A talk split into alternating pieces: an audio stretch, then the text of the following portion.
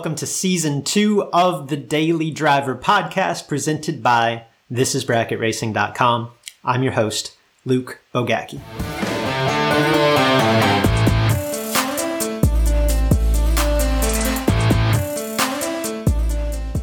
One of the coolest things in my life currently is uh, being able to, to participate in this mastermind group, right? A group of guys that have really come to respect and trust in which we can get together and, and share things that most men don't share, like, you know, to get vulnerable and, and, and really begin to understand each other and, and what makes us as individuals and, and, and as a collective kind of click, right? So this group, it's a group of really successful men, like in their career and their personal life, who, again, I'm, I'm very fortunate to, to call friends. One day, one of the members of our group began sharing these dreams, almost like fantasies, about changing career direction. An, he felt an urge to completely pivot into a, a foreign industry.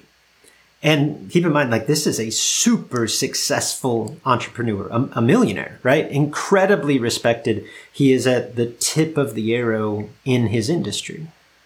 And as I thought about this and as I listened to our group one by one, several other members spoke up to say that they too had ambitions beyond their current roles. Again, roles that each one of them are extremely successful within. And when you zoom out from that, especially from the outside, like the obvious question is why, right? Why would anyone consider leaving the safety, the stability of proven success, especially at or near the, the peak you know that this is this is the point that they've worked all their life toward. Why would you why would you give that up to try something completely new completely unproven? And as we discuss this the the main conclusion that we came to is the idea that we're driven by challenge. And as successful as we may become achievers specifically love to be challenged, thrive on the challenge.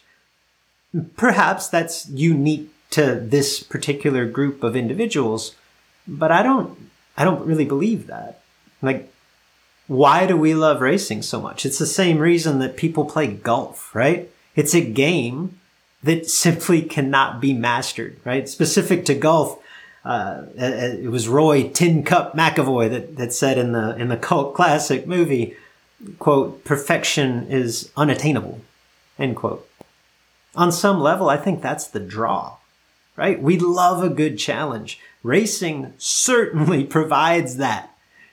Improvement can, should perhaps feel constant, and yet perfection, mastery, is unattainable.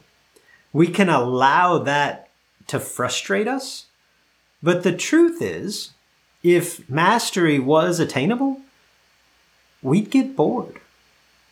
So embrace the challenge. Ultimately, more than anything, perhaps, that's what keeps us coming back.